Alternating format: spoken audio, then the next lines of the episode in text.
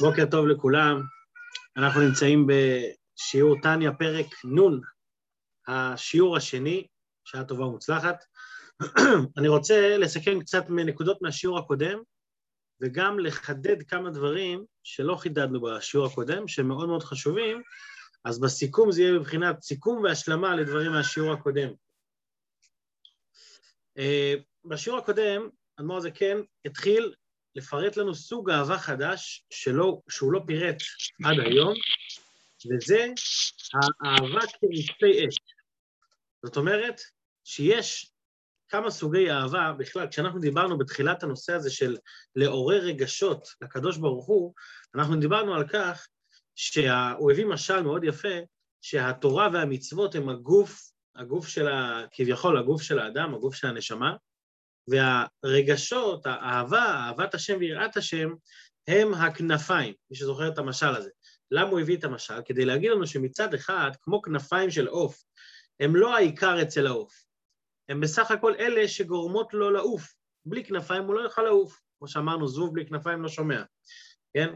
אז הכנפיים של העוף הם רק נותנים לו את היכולת לעוף. עוף בלי כנפיים, הוא לא יכול לעוף, אבל הוא עדיין עוף. הוא כשר, ואפשר לאכול אותו, זאת אומרת שזה לא עיקר בעוף. אותו דבר כשמדברים על אהבת השם ויראת השם, הם לא העיקר ב, בעבודת השם של האדם. מה העיקר? העיקר זה לימוד תורה וקיום מצוות. הרגשות, אהבה ויראה, הם הכנפיים שמעלים את העבודה שלי כלפי מעלה. בלי הכנפיים זה לא יעלה, אבל למרות שזה לא עלה, את תכלית הכוונה אני ביצעתי. כל המטרה של אהבה ויראה זה כדי שזה יתעלה למעלה. עכשיו, הדברים האלה, הכנפיים, המשל הזה של הכנפיים, תקפים כלפי כל סוגי האהבה שדיברנו עד לפרק נ'. אהבה, אהבה רבה, אהבת עולם, אהבה של נפשי הביתיך, אהבה של בן המשתדל אחר אביו, ואהבה של כמיים הפנים לפנים. האהבה של הפרק שלנו, שהיא אהבה כרשפי אש, בשונה משאר האהבות שהן רק תוספת, היא מדברת על כך שהעיקר אצל האדם זה האהבה.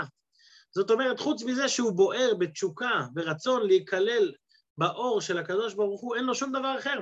מבחינתו, לא אכפת לו מה הוא כן יקיים, מה הוא לא יקיים, לא אכפת לו מה יהיה איתו, מה לא יהיה איתו, אני אשרוד, אני לא אשרוד, זה לא משנה, הוא מבחינתו דבק ברמה הכי הכי גבוהה, שזה אהבה כרשפה אש. לכן הוא אומר שזו אהבה גדולה, עולה על כולנה. למה היא עולה על כולנה?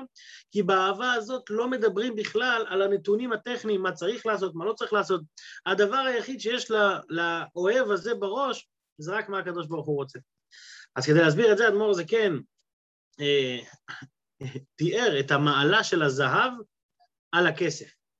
מה המעלה של הזהב על הכסף? אז גם פה יש נקודה שרציתי להוסיף אתמול, שלא הספקתי לדבר עליה, שהזהב כתוב בגמרא, הזהב קונה את הכסף, והכסף לא קונה את הזהב. זאת אומרת, אני לא אכנס לכל האריכות של הביור, אבל הנקודה היא שהגמרא דנה מה ההבדל בין זהב לבין כסף. כסף, מבחינת הגמרא, זה דבר שהוא נזיל, זה דבר שהוא עובר לסוחר נקרא. יש לו את המעלה שלו, שמשתמשים בו לקנות דברים. בן אדם שבא למכולת ומביא איתו גוש זהב, אף אחד לא יקבל את הגוש זהב. למה? כי הגוש זהב הוא יקר, הוא יוקרתי, אבל אי אפשר לקנות אותו במכולת. זה לא נזיל, זה לא שכיר. אז מה, מה, מה כן המעלה של הזהב? המעלה של הזהב שהוא הרבה יותר יקר, הרבה יותר יוקרתי, הוא שווה הרבה יותר. ולכן, בגלל שהוא שווה יותר, הזהב הוא קונה את הכסף, כי הוא כמו חפץ יקר שיכול לקנות דבר, דבר אחר. אבל כסף, היות שהוא, אה, המעלה שלו רק שהוא נזיל, אבל מבחינת יוקרתיות, אין לו את היוקרתיות שלו, אז הוא לא יכול לקנות את הזהב. זה בגדול, שוב, לא נכנסתי פה לפרטים, רק בשביל להסביר את המעלה של זהב על כסף. מה זה ברוחניות?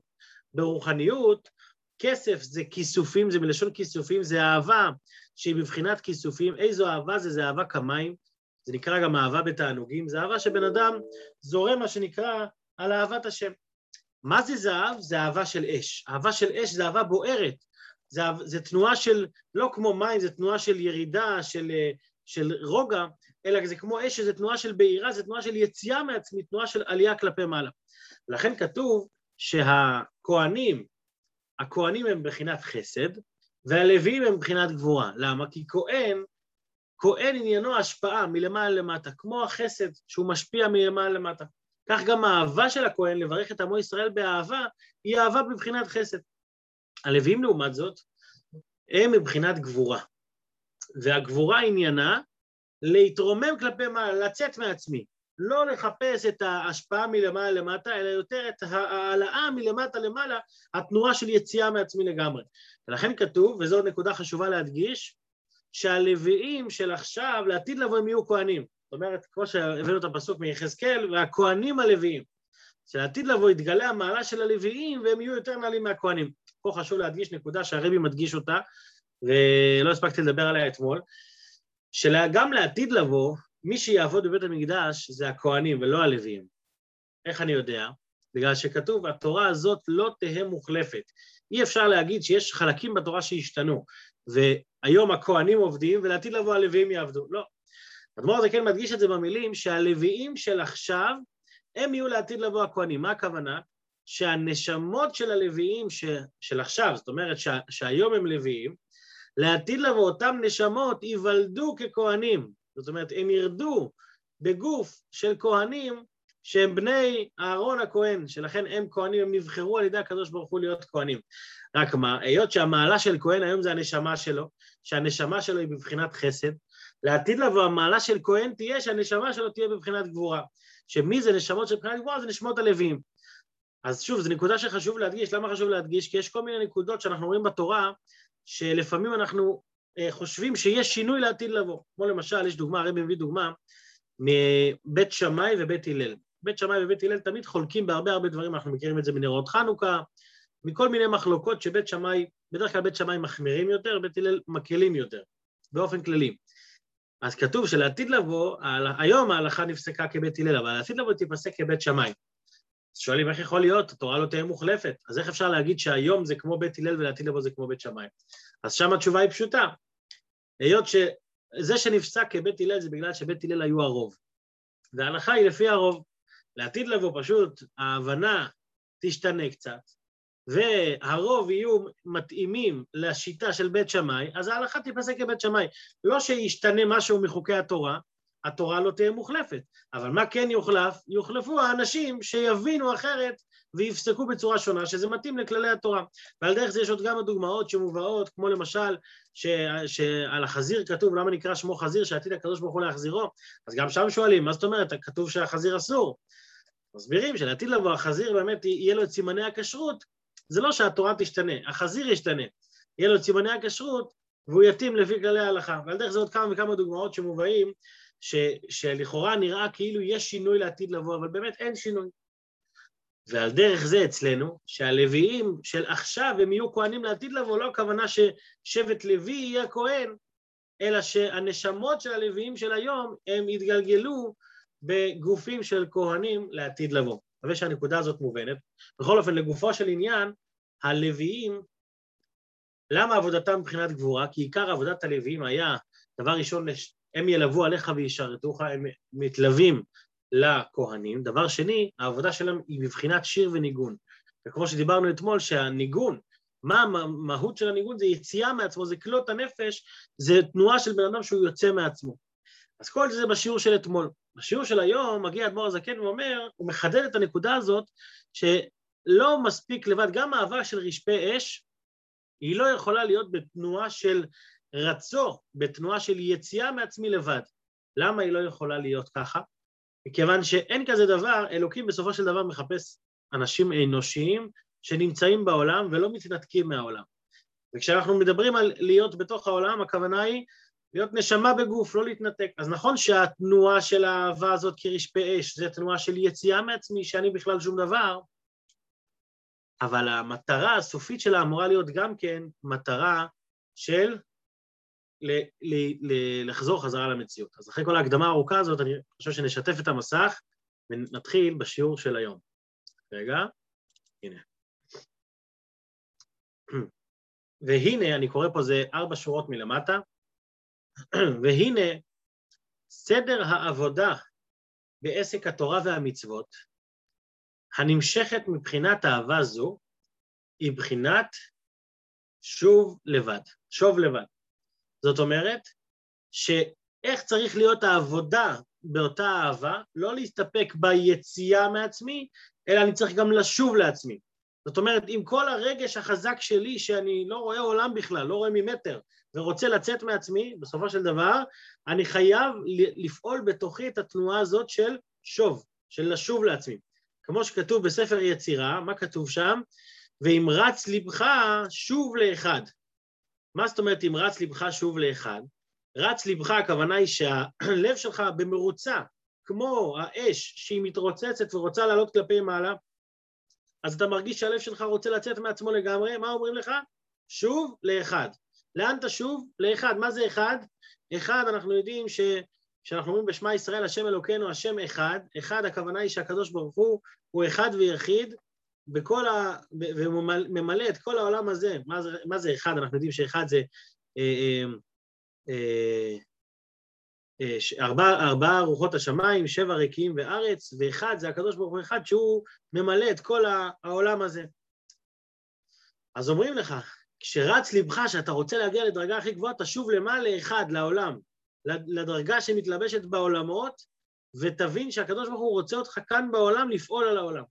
פירוש, אדמו"ר הזה כן מסביר, פירוש, ואם רץ ליבך היא תשוקת הנפש. שבלב, בחלל הימני, התשוקה הזאת של הנפש האלוקית שרוצה להתעלות. כשמתגברת ומתלהבת ומתלהטת במאוד מאוד, עד כלות הנפש ממש, באמת אין לה שום דבר, היא לא רוצה כלום, כלות הנפש.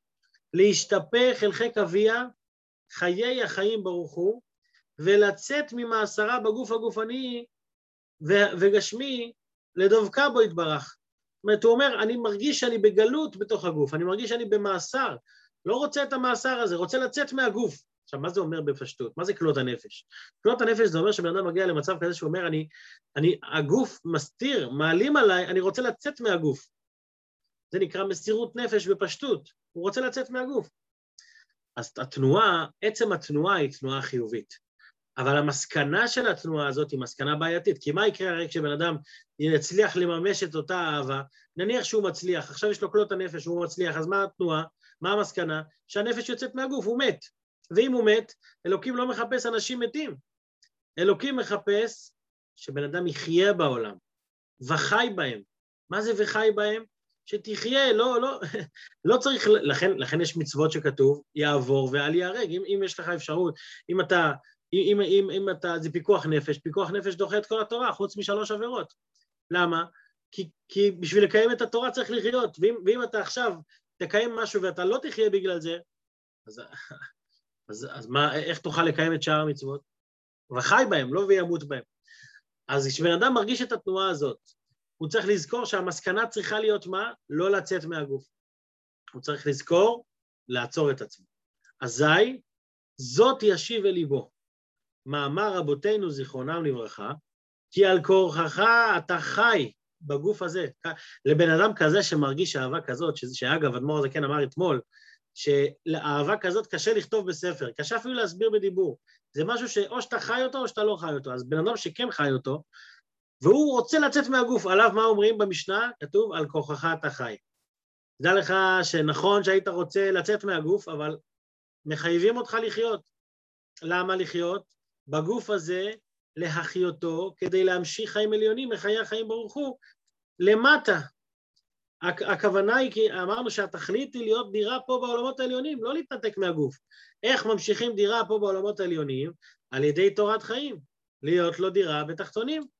מה זה דירה בתחתונים? דירה לאחדותו יתברך בבחינת גילוי, לגלות את המציאות של הקדוש ברוך הוא. בעצם, מה אמרנו קודם? לשוב לאחד.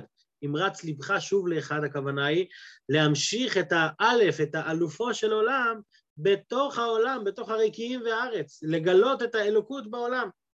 שזה גם מה שהרבי הסביר פעם על ההבדל בין המילה גולה לגאולה. מה ההבדל בין גלות לגאולה? זה אותם, אותם אותיות. ההבדל הוא האלף הקטנה שנמצאת במילה גאולה. האלף הקטנה היא בעצם העבודה שלנו כאן בעולם לגלות את האלף הזה. מה זה אלף? אלופו של עולם. אחד, השם אחד. האחד הזה, אנחנו צריכים לגלות את זה בעולם. אז בן אדם שמתנתק מהגוף לא יכול לגלות את זה בעולם, הוא נמצא כבר בעולמות עליונים. ניקח למשל את הסיפור של נדב ואביהו, בני אהרון, כולם מכירים את הסיפור שהם לקחו אש, אש זרה אשר לא ציווה אותם, נכנסו עם המחטות לבית, לתוך המשכן, ויצאה האש מלפני השם ואכלה אותם. למה היא אכלה אותם? כי הרמת גילוי שהם, שהם ניסו לגלות לא הייתה שייכת למציאות. מוסבר, גם האור החיים הקדוש מסביר, שכתוב בקרובה יקדש, שבאמת הדרגה הגבוהה של בני אהרון, כמו שמשה אומר לאהרון, הם גדולים ממני וממך, כי הם באמת גדולים, הם, רמה, הרמה הרוחנית שלהם הייתה יותר גדולה. מה, היה הטעות, מה הייתה הטעות היחידה שלהם? שהם מימשו את האהבה הגדולה שלהם להשם. הם אמרו, לא משנה לי אם תצא אש ותאכל אותנו, לא משנה לנו אם היא תאכל אותנו, העיקר שנתקרב. אנחנו רוצים להיות כמה שיותר קרובים, אפילו שזה יבוא על חשבון החיים שלהם, וזה באמת מה שקרה. בסופו של דבר יצא אש ואכלה אותם. זאת אומרת שהם הגיעו לכלות הנפש ברמה הכי פשוטה, אבל אלוקים אומר בסופו של דבר, נכון שהם קדושים, אבל זה לא העבודה שמצפים מבן אדם, מיהודי. מה מצפים מבן אדם? מצפים מבן אדם לעבוד פה למטה, לגלות את האלוקות כאן. אם אתה מתנתק מהגוף, לא תוכל לגלות את האלוקות כאן. נכון, עם כל המעלה הגדולה של כלות הנפש, בסופו של דבר מחפשים את המציאות שלך כאן. כמו שנתבהר להם. אני אמשיך לקרוא, וכמו שכתוב בזוהר הקדוש, אנחנו אומרים את זה גם בערב שבת, לפני ה... ממש לפני תפילת ערבית, יש שם קטע מהזוהר שמתחיל במילים כגוונה, אז אחד מהדברים שאומרים שם, למהווה אחד באחד, להיות אחד באחד. מה זה להיות אחד באחד? אני אגיד בעל פה ואז נקרא בפנים, לחבר את האחד שלי עם האחד של הקדוש ברוך. זאת אומרת, האחד העליון הנעלה שהוא ירד ויתגלה למטה פה בעולם המוגבל. פירוש, אומר הדבר הזה, כן? שהייחוד הנעלם, האחד העליון, כן? יהיה בבחינת עלמא דאיתגליה, הוא יתגלה, הוא יהיה בעולמות הגלויים, וזהו שכתוב לך דודי וכולי. מה זה, מה הוא מביא פה, מה, למה הוא מתאר פה את הלכה דודי? מה, מה מיוחד בלכה דודי? אז מסבירים שכתוב, מה זה לך דודי לקראת כלה? אנחנו, יש את הפירוש הפשוט כמובן, כן? שאומרים את זה לפני שבת, כי השבת היא בעצם הכלה, אה, אז אנחנו רוצים לקבל, בני שבת נקבלה, כן? אבל מה הפירוש הרוחנ... הפנימי של, של המילים האלה? שכלה, מה זה כלה? זה מלשון כיליון, זה מלשון כלות הנפש. אז אומרים לבן אדם, יש לך כלה, כלות הנפש, יש לך לקראת כלה, כדי שזה יהיה בצורה הנכונה, אתה צריך שיהיה לך דודי. מה זה לך דודי? תיקח את, ה, את, ה, את הדוד ותוריד אותו לקרקע, לך, ת, תגרום לו ללכת, להתהלך כאן בעולם. זאת אומרת, אסור שהקל, שהלקראת כלה יהיה כיליון גשמי, שלא יהיה לו שום מציאות, שהקלות הנפש יהיה בפועל, אלא הוא צריך להיות לך דודי, הוא צריך להישאר כאן בעולם, וכולי. זאת אומרת שבסופו של דבר, נקודת העניין זה שאם אתה באמת, אם אתה באמת בתנועה של יציאה מעצמך להתחבר להשם, אז תבין שהשם רוצה שתתחבר לעולם. יש פה נקודה שמאוד חשובה להדגיש. איך בן אדם באמת יכול מקלות הנפש לבוא פתאום לשוב? הרי אני בתנועה של יציאה מעצמי. אני רוצה, כמו אש, אני רוצה להישרף. אז איך פתאום הוא חוזר לעצמו? התשובה מתחילה שזה תלוי איך אתה ניגש לעניין מלכתחילה. יש כתוב, בגמרא כתוב שהארבעה נכנסו לפרדס. ביניהם היה רבי עקיבא. מתוך כל הארבעה יש שם גם אלישע בן אבויה, אחד יצא, אחד, אחד מת, אחד יצא אל תרבות רעה, עוד אחד, אה, אה, כל, אחד היה לו איזה משהו, אבל רבי עקיבא הוא היה היחיד שנכנס בשלום ויצא בשלום. פרדס זה כמובן העולמות הרוחניים, כן? הגילויים הנעלים של התורה. אז רבי עקיבא כתוב עליו שנכנס בשלום ויצא בשלום. שואלים מה הסוד שלו, למה דווקא הוא יצא בשלום וזה לא פעל עליו כלום? התשובה היא בתחילת המשפט. היות שהוא נכנס בשלום. מה זה נכנס בשלום? כשאתה נכנס לתנועה של אהבה, אתה צריך לשים לב שאתה נכנס בשלום. בן אדם שמעורר אצלו את האהבה כרשפי אש, שוב, אני לא יודע עד כמה זה פרקטי לכל אחד, בואו נתחיל עם הדברים הנמוכים של כמה יפנים לפנים, של נפשי הביתיך, יש לנו מספיק עבודה, אבל אחד שנניח שהוא מרגיש שהוא הגיע לאהבה כרשפי אש, שזה בוער אצלו, אז אומרים לו, תתחיל את האהבה איך תתחיל אותה, איך תיכנס אליה, נכנס בשלום. כשאתה יודע שהמטרה היא בסופו של דבר לא להתנתק. אם אתה נכנס בלי לדעת מה תהיה, יש אחד נכנס לאיזושהי רמה רוחנית, הוא אומר, אני לא יודע מה תהיה התוצאה. אני נכנס, אני הולך בכל הכוח. אני, הוא רוצה לכבוש, לא יודע, הוא רוצה לכבוש את עזה? הוא נכנס לעזה, לא יודע מה יהיה. אחר כך הוא יכול להיתקע שם עשרים שנה והוא לא יודע למה הוא נכנס בכלל. אבל אם אחד נכנס למקום מסוים, והוא אומר, אני יודע למה אני נכנס, יש לי מטרה. המטרה היא להמשיך את האלוקות פה למטה. אז זה נכנס בשלום. התנועה הזאת, היא תפעל עליו, היא תעזור לו שיהיה גם נכנס בשלום. שיהיה גם, סליחה, שיהיה גם יצא בשלום. שיהיה לו שוב, שיהיה לו אחד באחד, שהוא ימשיך את האחד העליון, האחד הנמוך אצלו בעולם.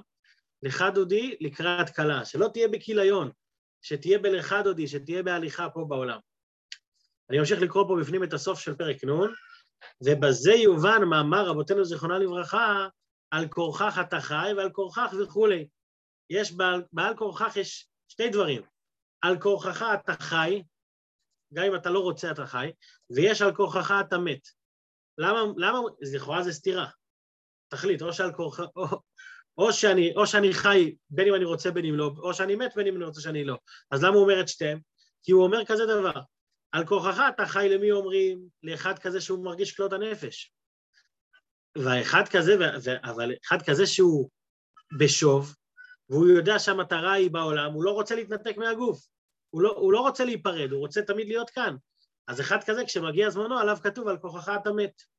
זאת אומרת, בסופו של דבר, בוא נגיד ככה, אם אתה, אם לא צריך להגיד לך על כוחך אתה חי, חסר לך בתנועה של הרצו, של היציאה מעצמך. אבל גם אחרי שאתה ברצו וגם בשוב ושבת למציאות שלך, גם לך צריך להגיד על כוחך אתה מת. על כוחך אתה גם צריך לצאת מעצמך לפעמים, אבל זה על כוחך. זה מלמעלה, לא מה שהאדם צריך לעשות מצידו. ואלא איך יהיה רצונו? זאת אומרת, תחליט מה, מה אתה רוצה. אם אתה אומר לי על כוחך אתה חי ועל כוחך אתה מת, אז מה אתה רוצה שאני ארצה? שוב, אה, כמו שכתוב במקום אחר באריכות, על משנה זו על כוחך אתה חי, בעזרת חיי החיים ברוך הוא.